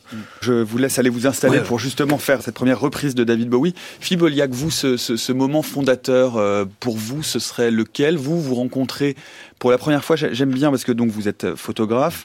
On vous envoie euh, en 1976 euh, sur la fin de la tournée Station to Station. Et là, vous dites quelque chose que, que j'aime bien euh, pour le photographier. Et vous dites avant, j'étais un fan de David Bowie. Et quand j'ai vu Bowie dans le viseur de mon appareil, je suis devenu photographe. Oui, c'est exact. Bowie a éclairé mon oreille. Hein, c'est en écoutant Gin Jenny en 1972 à la radio au Pop Club de José Arthur que j'ai décidé de m'intéresser à, à, ce personnage, à Iggy Pop et à Lou Reed, et c'est en voyant les premières images dans des revues de l'époque que j'ai dit mais je, je, veux les rencontrer, donc je vais devenir photographe. Donc pendant quelques années, je me suis formé, et quand j'étais effectivement embauché par RCA euh, au tout début mai, euh, je suis arrivé à la gare Victoria, on avait déjà discuté, je l'avais rencontré dans le train le matin puisqu'on circulait en train, et c'est à la gare Victoria, au moment où j'ai déclenché, quand le rideau du réflexe est tombé, que je suis passé de fan à photographe. Et c'est ce, moment-là qui était le, le moment le plus important, le déclencheur du passage d'un monde à l'autre. Et comment vous l'expliquez ça? C'est qu'est-ce qui s'est incarné d'un seul coup pour que d'un seul coup vous vous disiez ça y est maintenant ce cliché-là me fait basculer dans un univers professionnel? Ben parce que je n'étais plus celui qui regardait les photos des autres, j'étais celui qui fabriquait les photos qui allaient être regardées. Et inconsciemment, une des premières photos a été cette première photo où il a fait le salut nazi à la guerre Victoria, qui a été publiée quand même euh, un petit peu beaucoup. Et du jour au lendemain, j'étais passé effectivement de fan à photographe d'une photo qui reste encore aujourd'hui euh, une des photos les plus euh, regardées de Bowie. Ah, et puis il y a une photo qui a fait polémique parce que a-t-il vraiment fait un salut nazi? Est-ce que c'était un mouvement comme ça? Vous, vous, qui étiez sur place, est-ce que vous pouvez euh, nous éclairer là-dessus? Oui, donc la, foule l'attendait, n'avait pas, n'était pas revenu en Angleterre depuis trois ans, donc RCA Londres avait organisé son arrivée avec une grande banderole, Welcome David. Il y avait environ 500 personnes qui l'attendaient, beaucoup de policiers. Et il devait prendre la parole. Donc dans le, dans le train qui nous, a, nous amenait de Douvres à, à Londres, on lui dit, voilà, il y a un mégaphone. Enfin, c'était... Alors, il faut savoir qu'il était en treillis, en, en, ranger. Hein. Mmh. Il arrive dans une vieille Mercedes noire, debout, et là, la sono ne fonctionne pas. Donc, ça le met très en colère. Alors, il se dresse dans la voiture, et il veut saluer le public, euh, et il le salue, il fait bonjour, comme ça, la main tendue. Et euh, moi, je fais les photos d'autres collègues qui étaient là aussi euh, de la presse anglaise les font. Et le lendemain, la presse anglaise, qu'on avait appris Bowie, s'était fait arrêter dans le transsibérien avec des ouvrages sur le nazisme parce qu'il devait interpréter le rôle de Goebbels dans un film qui n'a jamais été tourné. Titre Bowie salute nazi à Victoria Station. Et lui, le lendemain, il rempile qu'effectivement, l'Angleterre va très mal, qu'il l'Angleterre aurait besoin d'un bon gouvernement de droite extrême dont il ferait un très bon Premier ministre. Et voilà d'où est partie la polémique. L'art de la provocation. Christophe Comte, un mot sur vous, votre ce moment, euh, ce moment fondateur euh, qui à un moment donné vous lie euh, avec l'œuvre bah, pour moi, le, moment fondateur, c'est la découverte de Ashes to à l'âge de 13 ans, euh, parce que c'est à la fois une chanson dont le son est extrêmement novateur, quand on n'a pas entendu Bowie avant, ou très peu, ou peut-être inconsciemment, mais qu'on entend ça pour la première fois déjà, et puis vient très vite le clip, qui lui aussi est quand même un choc visuel incroyable. Euh, Il faut le préciser en deux mots, le clip de Ashes to Ashes, euh, avec le, le, retour du Major Tom, qui était le, personnage de Space Oddity, et qui revient euh, avec ce, ce, David Bowie habillé en, en clown blanc, euh, dans un univers un peu, euh, comment dire, avec les premiers traitements numériques de l'image, avec comme ça un côté très très extraterrestre pour le coup, toute une scénographie, toute une, c'est presque un scénario, et puis cette musique qui est quand même assez à l'époque, qui synthétise d'une certaine manière euh, la, New Wave, alors que Bowie est un personnage, euh, un, artiste qui, a commencé euh, au milieu des années 60. Et d'ailleurs, il y a ce fameux slogan à l'époque de, l'album Heroes, qui le slogan qu'avait trouvé RCA, qui était There is the old wave, there is the new wave, and there is David Bowie. C'est-à-dire qu'il y a la, vieille vague, la nouvelle vague, et il y a David Bowie à travers ce slogan-là, on, arrive à comprendre tout ce qu'est Bowie à l'époque, c'est-à-dire quelqu'un qui, on dirait pour un homme politique, au-dessus des partis, il est vraiment au-dessus de toute la production musicale parce qu'il transcende à peu près tout. Et ce disque-là, Scary Monster, sur lequel euh, il y a Ashes to Ashes, d'une certaine manière, c'est le premier disque de Bowie des années 80 et c'est un album qui, malgré tout, on s'en rendra compte après, donnera un peu la couleur, euh, et un peu beaucoup même la couleur euh, de toute la décennie.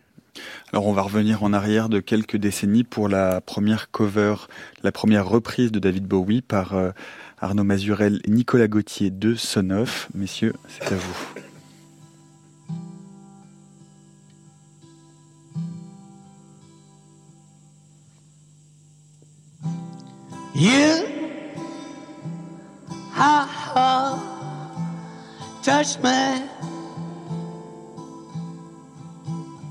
I hear the sound, I hear the sound of Madeline. You, kiss me. I hear the sound, I hear the sound of Madeline. But wild as a well. wild the wind. With a kiss, simple kiss, my life begins.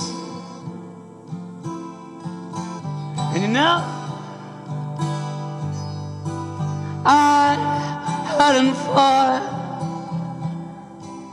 in wild, wild, wild, wild is the wind.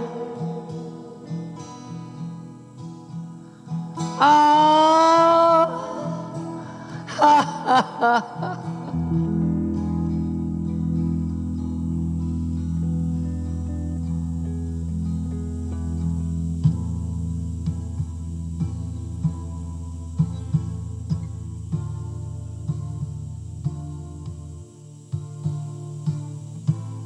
like a leaf cling to a tree. Baby, baby, baby, baby, baby, you cling to me. We creatures are the wind. And while it's wind. While is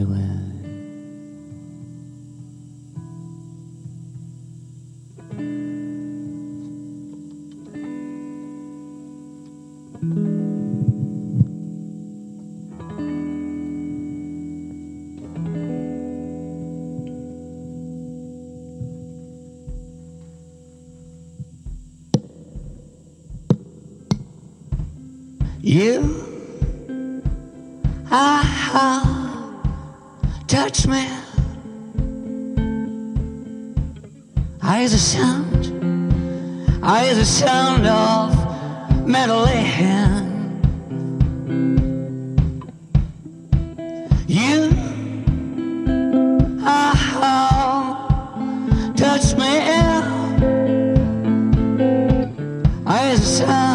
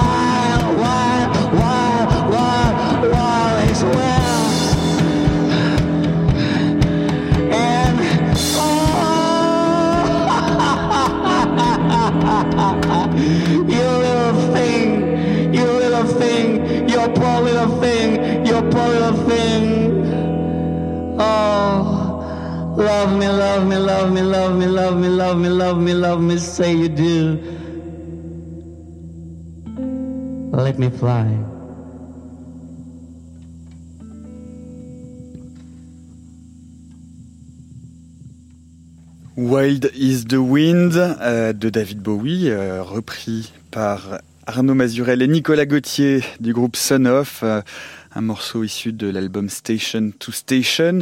On va revenir, vous laisser vous réinstaller à, la table. Dites-moi, Arnaud Mazurel, le temps que vous veniez vous installer, pourquoi ce, pourquoi ce morceau? Pourquoi avoir pourquoi Wild is the Wind? Est-ce qu'il y a une raison particulière à votre affection pour, pour ce morceau qui est une reprise de Nina Simone particulièrement C'est Johnny Matisse, je crois, qu'il a fait. La première fois. Euh, qu'il a fait. Euh, et en fait, euh, c'est une expérience un peu un peu mystique c'est c'est vraiment d'arriver euh, à nu en fait. Et son et son génie c'est que en fait c'est pas des chansons que vous pouvez chanter comme ça avec une, guitare folk et pourtant on retient toujours quelque chose en fait.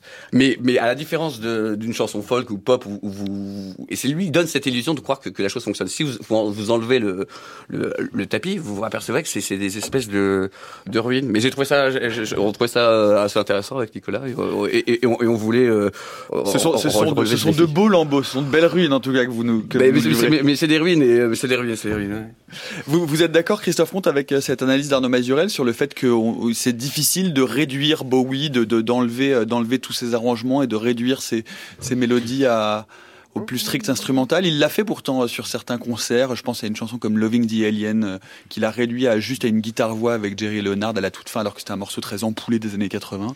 Moi, n'étant pas musicien, je ne me rends pas compte de ça. Je me rends compte que chez Bowie, il y a effectivement énormément de, de strates. Donc forcément, euh, je pense qu'on peut réduire aussi Bowie à sa plus simple expression. Et c'est vrai que cette période-là, qui s'ouvre avec euh, Station to Station et qui va jusqu'à Scary Monsters. En gros, parce qu'après ça redevient un peu plus structuré, je pense qu'on peut faire une version de Let's Dance euh, guitare-voix, puisqu'à l'origine c'était ça, c'était une, une, chanson folk, hein, Let's Dance.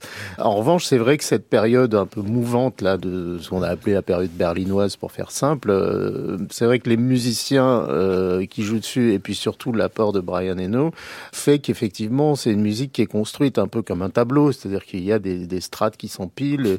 Et c'est vrai que même Robert Fripp, qui est un guitariste de King Crimson, qui, a enregistré un, album avec, euh, avec Brian Eno, euh, qui est extrêmement, euh, d'une certaine manière, rigide, avec des strates de guitare, mais qui peuvent être comme ça de manière très condensée. là, avec Bowie, c'est vrai que ça, on a l'impression comme ça que sa guitare flotte de manière assez aléatoire. Et donc, du coup, effectivement, le, le, les structures sont pas aussi solides pour pouvoir être euh, réinterprété de manière euh, euh, littérale, on va dire. Philippe Oliac, vous vouliez ajouter quelque chose?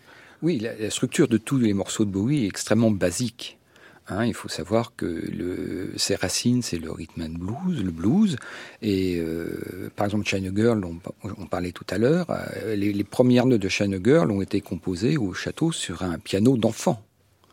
Hein, et on peut effectivement réduire, si on retire toutes les couches, on pourrait réduire, comme on vient de l'entendre, à quelques accords de guitare et une rythmique très basique. Hmm. Arnaud Mazurel, vous disiez euh, tout à l'heure que bon, vous, vous êtes pas très fan de la période glam. Quelle est la période qui vous séduit le plus et comment est-ce que vous définiriez, si tant est qu'il soit possible de le définir, l'influence qu'a pu avoir David Bowie sur votre propre production musicale, sur, sur, euh, sur votre rapport à la musique, votre façon d'envisager un morceau, de le composer? Le sens du raffinement, comme on vient de l'entendre. Euh, la première euh, disque préféré, c'est l'eau.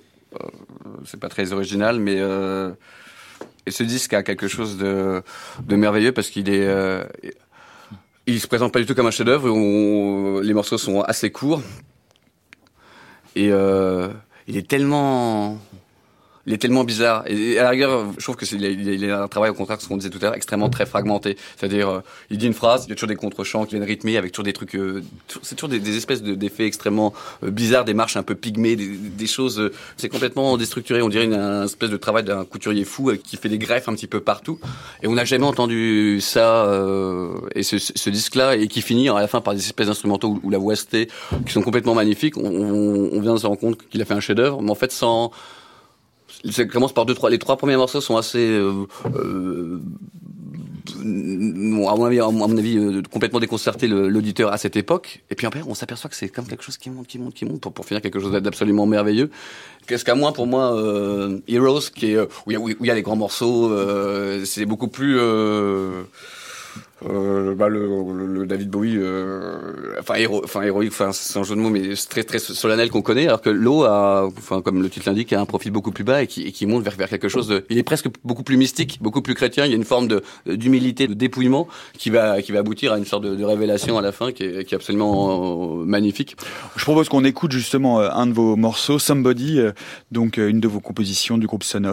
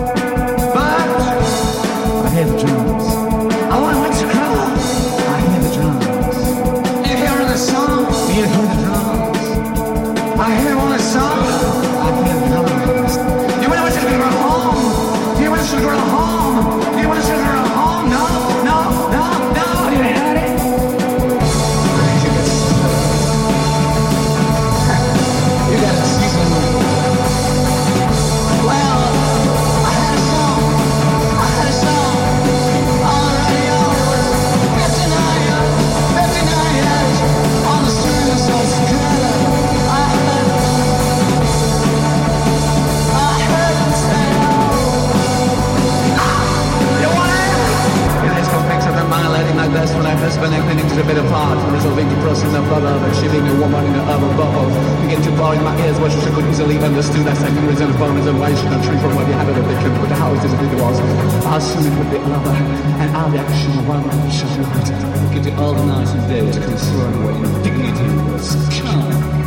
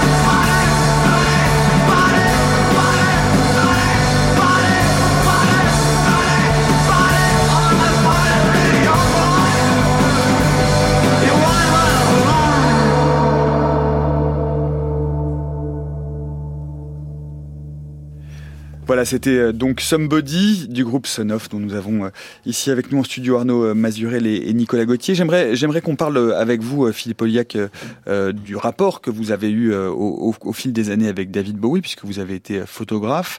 on sait à quel point Bowie était en contrôle de, son image, de l'image publique qu'il voulait renvoyer. Quel type de modèle c'était David Bowie? Comment est-ce qu'on photographie David Bowie? On ne le photographie pas, on l'observe. David Bowie, très tôt, a su jouer de son corps et son positionnement dans l'espace. Il a fait du mime avec Lindsay Kemp. Et euh, quand euh, David Bowie était face à un, appareil photo, on ne demandait pas à Bowie de poser. Il suffisait de l'observer et lui savait exactement comment euh, se positionner dans l'espace et où regarder dans l'optique par rapport à qui il avait en face. Il avait une démarche esthétique permanente. Il suffit de regarder des photos de scène où on voit comment il tient son micro. Tout est calculé. Alors Bowie, on ne le fait pas poser, on l'observe. Il faut être dans une relation de confiance. Hein, il faut être admis. Ça, il y a que Bowie était quelqu'un d'extrêmement fidèle, d'extrêmement sincère. Et à partir de ce moment-là, il n'y avait pas de censure. Il savait, par exemple, que si une photo euh, n'allait pas être bonne, bah d'abord, euh, je n'allais pas la prendre, ou si elle était prise, je n'allais pas la publier. Et il avait tout le temps cette démarche esthétique à savoir comment se positionner face à l'objectif. Et sur, sur les séances que vous avez faites avec lui, il y a des séances, euh, il y a des séances studio, il y a des séances euh, dans la rue. Il y a notamment une, je pense euh, là tout de suite à, à, une, à une photo que vous avez prise à Paris de lui. On a l'impression que ces photos-là sont presque pas des photos volées, mais que ce sont pas des photos posées du tout. Comment ça se passait ce type de séance avec David Bowie, Philippe Oliac bah, Soit il y avait des rendez-vous effectivement, où, comme je l'accompagnais en, en, permanence, il y avait des moments de photos. Sinon, moi à la base, je suis un paparazzo. Hein. et donc, même en l'accompagnant dans la rue, euh, il fallait garder, moi je gardais toujours la bonne distance, la bonne euh, distanciation, Et euh, à 4 mètres, ben, je le photographiais comme j'aurais photographié plus tard Jagger ou quelqu'un d'autre. Donc ce qui donne aussi cette impression de, de spontanéité, de photos peut-être volées, mais qui ne l'étaient pas vraiment. Et euh, sur ce, lien et ce rapport de, Bowie sur scène et à l'image sur scène, Arnaud Azurel, c'est euh, vous, vous avez euh, une présence scénique aussi très forte. Il y a quelque chose de commun, des points de jonction qui peut y avoir entre le personnage scénique qui était David Bowie, qui était vraiment totalement, totalement, totalement. Dites-nous. J'aime pas du tout Bowie sur scène. D'accord. Non, c'est un homme, c'est un homme de, c'est un homme de studio. C'est un homme. Vous aimez pas sa musique sur scène ou vous aimez pas, vous aimez pas son, interprétation scénique euh, le, Non, c'est un homme qui, est, un homme qui est un homme qui est photogénique, qui est, euh, mais qui.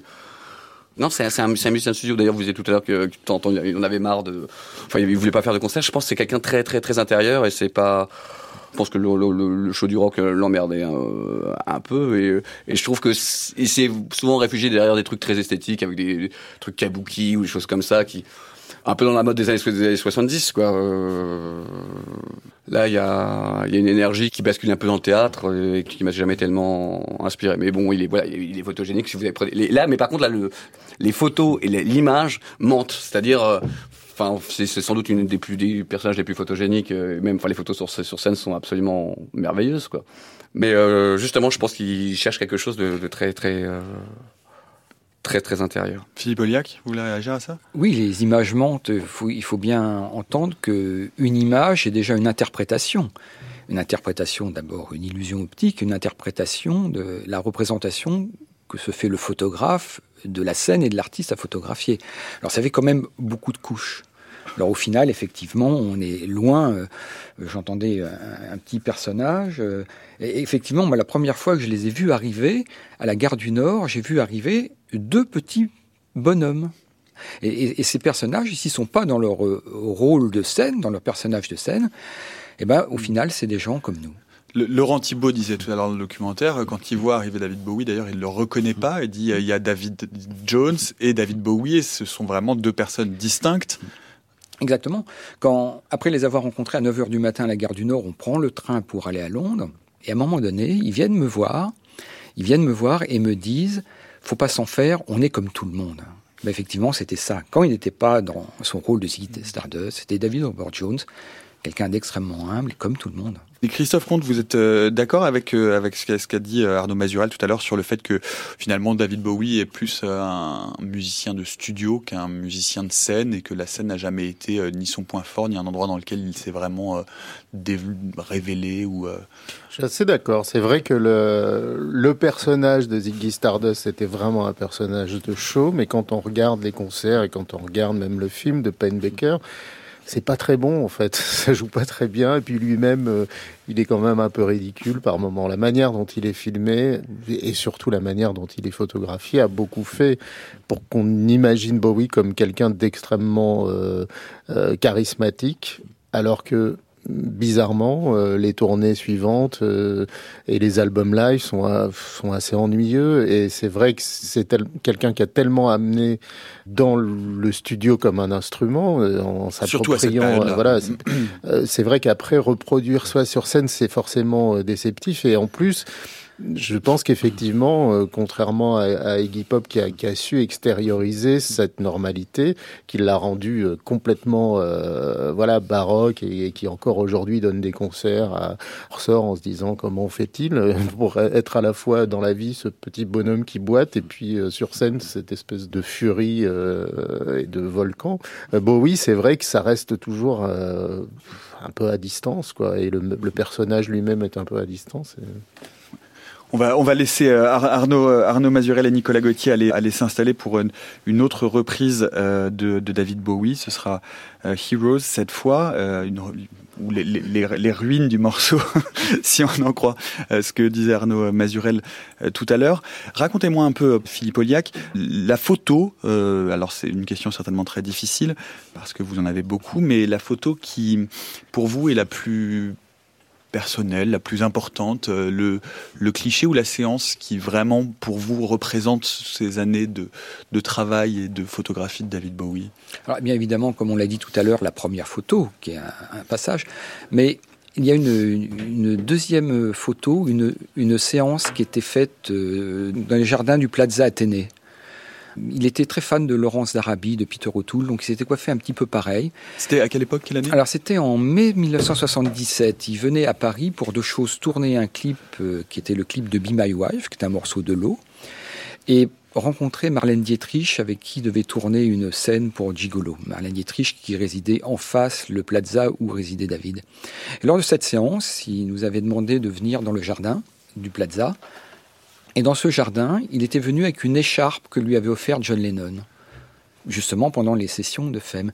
Et pendant toute cette session, il avait joué avec l'écharpe. Et euh, là, j'ai fait une série de, portraits euh, qui ont été pas mal diffusés, qui étaient vraiment un, très bon souvenir, parce que c'est peut-être la seule fois où il a posé. La seule fois où il a posé, où il a dit voilà, je voudrais faire des photos là. Après, on a été dehors, avenue Montaigne. Il a, il a joué avec sa cigarette. Il existait une série de portraits avec la cigarette. Et moi, je me rappelle, j'avais une, une vision un peu bizarre de cette séance que je travaillais au 6-6 avec un vieux relais flex où je, je voyais euh, non seulement de façon obscure dedans, mais je voyais aussi à l'envers. Et donc ça, ça remettait en cause un petit peu toute ma vision de, l'artiste, euh, des choses. C'était une forme aussi de façon de déstructurer l'image. Et ça, je pense que c'est une séance qui m'a beaucoup servi après.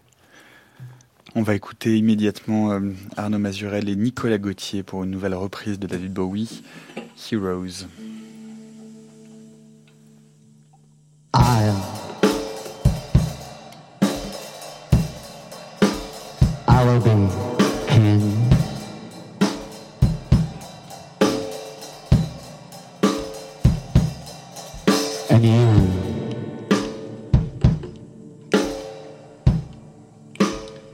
Will be queen.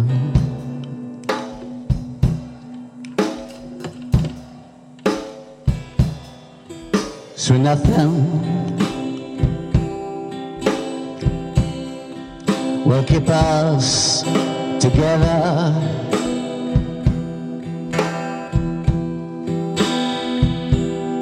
We can be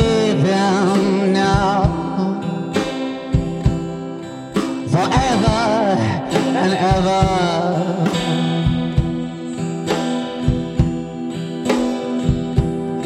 We can be.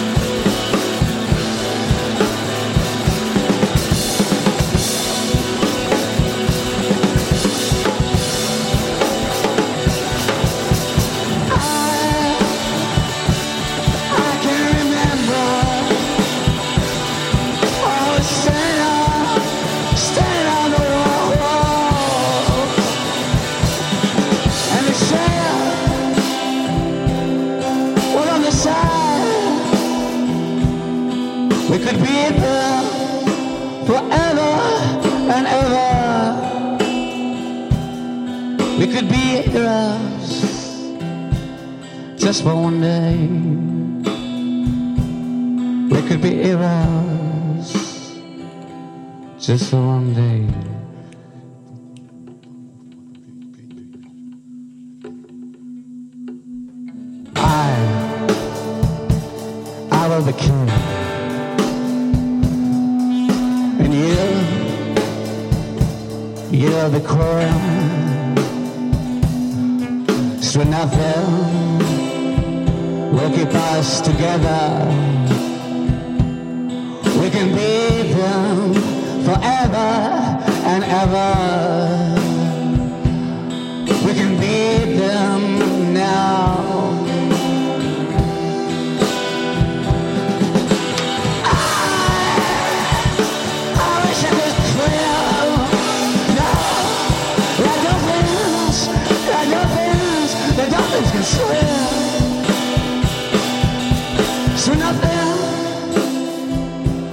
Keep us together.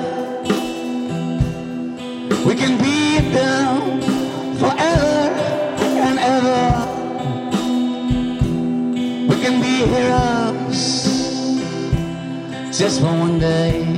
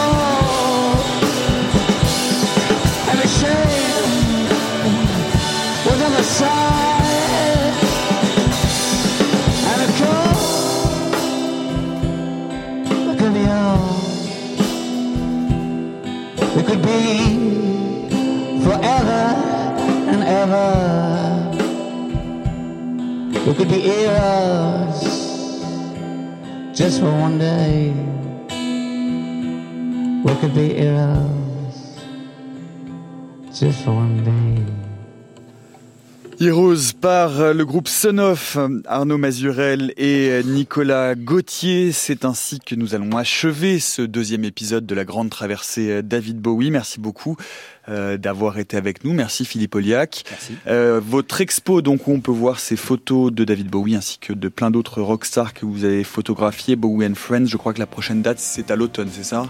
Oui, ça sera en novembre à Tours, puis à Orange, puis au Plessis-Robinson et en préparation Lausanne-Dunkerque. Très bien, ben on mettra toutes ces infos sur la page, sur le site internet de la Grande Traversée David Bowie. Merci Arnaud Mazurel, merci, Nicolas Gauthier.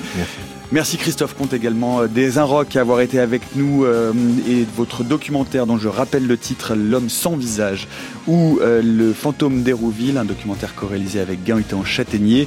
À la prise de son aujourd'hui Julien Doumin et Manon Houssin, la réalisation Gilles Mardi-Rossian. Nous on se retrouve demain matin, juste après le journal de 9h, pour le troisième épisode de cette grande traversée David Bowie, un épisode intitulé Le Phénix Noir. Bonne journée à demain.